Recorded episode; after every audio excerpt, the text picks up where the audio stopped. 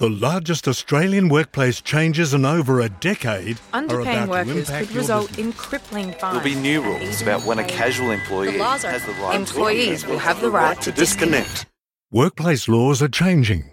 Pay attention or pay the price. Safeguard your business with Australian Industry Group. The legal experts at Australian Industry Group will help you navigate the new legislation and prepare your business for the changes. Become a member today at aigroup.com.au. on Triple M Mining HQ. Hello and welcome to your Monday edition of Mining HQ. I'm Pablo Miller. Chris Lamenti going to join us in just a sec as we remember Peter Bradford, who sadly passed away this month. Now, Warren Pearce, the CEO of AMEC, is going to reflect on his work and relationship with Peter. And we're also going to hear from a speech that Peter did in July of this year at the WA Mining Club. And he's talking about delivering metals for a clean energy future. Let's get into things. Good morning, Chris. Hey, Pablo. Morning to you on the phone, the CEO from AMEC, Warren Pearce. Good morning, Warren. Yeah, good day, Chris. Nice to have you here. And uh, look, it's it's not a great time to really talk, but it's more of a a reflection. I mean, we, we go back to Saturday, 15th of October, not that long ago, and the MD and CEO from IGO Limited, Peter Bradford, sadly passed away. Now, Warren, some reflections. How did you get to know Peter? Um, well, I've known Peter for the last four years as the president of the association, but the first time I met him was um, when I applied for the job at AMEC, um, and he was on the selection panel. He's one of four. Um, and the interview went pretty well, and I remember thinking, okay, well, might be a chance here. Um, when I got home, he'd, uh, Peter had uh, had uh, added me as a connection on LinkedIn, so I um, I thought I was, I was I was a pretty good shake. Um, but you know that's who he was. He was just uh, I think he was just a pretty a pretty straightforward guy in a lot of ways. He just uh, always played it straight.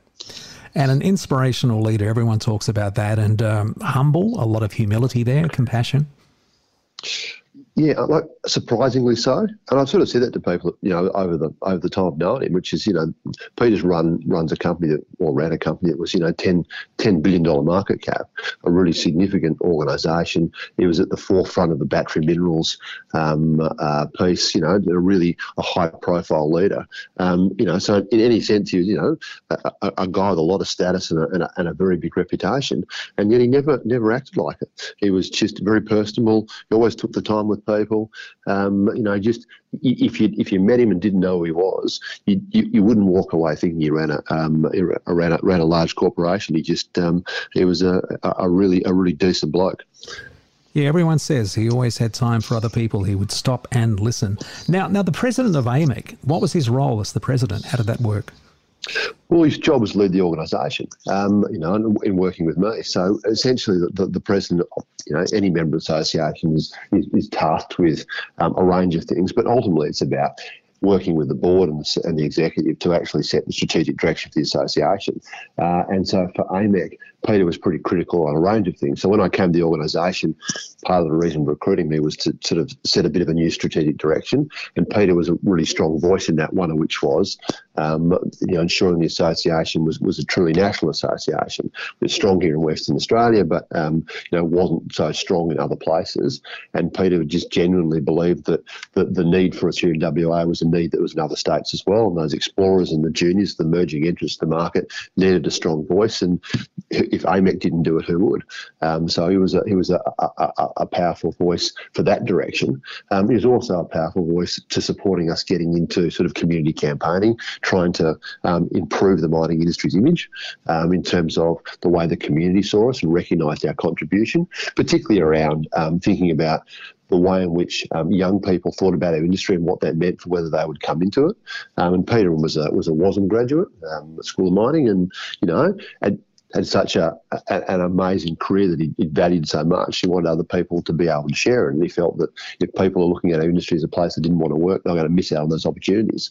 Um, so he's really passionate about about that and spent a lot of time um, dedicating himself to supporting people with scholarships and mentoring and and and, and, and just engaging um, uh, to try and try and encourage people to to look for those opportunities. And he was also incredibly passionate about climate change. I'm sure you had many conversations there.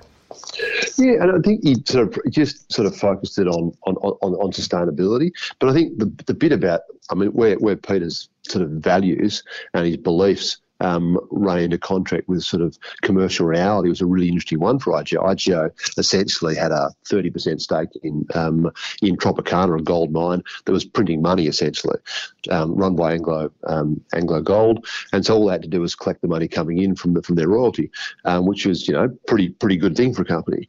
But he always made the pit, that, and the company decided they were going into critical uh, minerals uh, and um, on on the energy transition, and they wanted to be in, like the other operations in nickel in those minerals that are going to help make that um, uh, clean energy transition. And so when they made the decision to actually sell off the gold piece of their, of their gold mine to invest it into chemical processing, just was a, a commercial decision that not many companies would have had the courage to make. It was about saying this isn't who we are. It's not who our strategy. We want to be doing this, and we've got to be about that. And this doesn't fit with it. So we're going to actually move out of that and move into that. And I think you know a lot of other corporations wouldn't have wouldn't have um, wouldn't have been prepared to give up um, such a, a, substantial piece pursuing something else. They would have held on to it and justified it. They just you know Peter was just Peter was driven like that. He had um, an understanding that um, that the values you set, if you don't live them, not worth very much. Thanks for your time, Warren. You're welcome, Chris. And this morning on Mining HQ, as we remember Peter Bradford, want to say thanks to the WA Mining Club for supplying this audio. This is Peter, three months ago, delivering the metals needed for a clean energy future. But we have the opportunity amongst us, you know, the mining community, in collaboration with society and government, to turn things around and get things moving faster. You know, to increase our investment in exploration, to do more collaboration around exploration R&D to try and find new ways of making discoveries faster, working with government and the community to streamline permitting and approvals, but without compromising the due diligence we would do it shouldn't take as long as we take to get the approvals we get. The work certainly doesn't take that long. We need to find new ways of, of mining, new ways of processing, new ways of refining. We need innovation to reduce the, the, the timelines, the capital cost to build, and to reduce the ESG impact. And we need to work out how we can weave recycling into our processing and refining operations to leverage off uh, uh, the, stream of uh, critical minerals that will come in the future as batteries get to end of mine life. Australia has been a laggard for many years, and um, it's therefore pleasing to see some of the narrative that's now coming out of Canberra. And I was at this energy forum in Sydney a couple of weeks ago and, and listening to Anthony Albanese talk, and, and, and we look forward to that narrative turning into action and Australia taking that leading role and leveraging the resources that we do have sun, wind, and critical minerals to be a, a key part of this solution. Our purpose and our purpose narrative talk to um, you know, our commitment uh, to to responding to climate change, to finding, mining, and refining those critical metals that are required to make renewable energy and the electrification of transport possible. And we talk to the why. You know, the why is creating a better planet for future generations. That informs our strategy, and we call our strategy our winning aspiration. Our winning aspiration is to be a globally relevant uh, company uh, focused on clean energy metals to create a better planet. And within that, we don't want to be narrow and we don't want to just do nickel or we don't want to do lithium. We want to do everything. Any contribution that we can make to a better planet is what we want to do. And we want to do that safely, ethically, sustainably, and reliably. We want to be across the discovery process, we want to be in the upstream mining, and we want to be downstream. We want to be connected to customers so we can understand what they're thinking, so we can start to refocus our energies and what we're exploring for early as we start to understand what their future requirements are. We're committed to being carbon neutral, and we know we can only achieve this through people, having the best people in the team and working collaboratively with people outside the team. We, we transitioned our strategy back at the end of 2017. Up to that point, we were your bog standard gold and base metals mining company we put the new purpose in place, we changed the strategy, and over the last few years, we have transformed our portfolio. And the key steps to that transformation are laid out on the page here.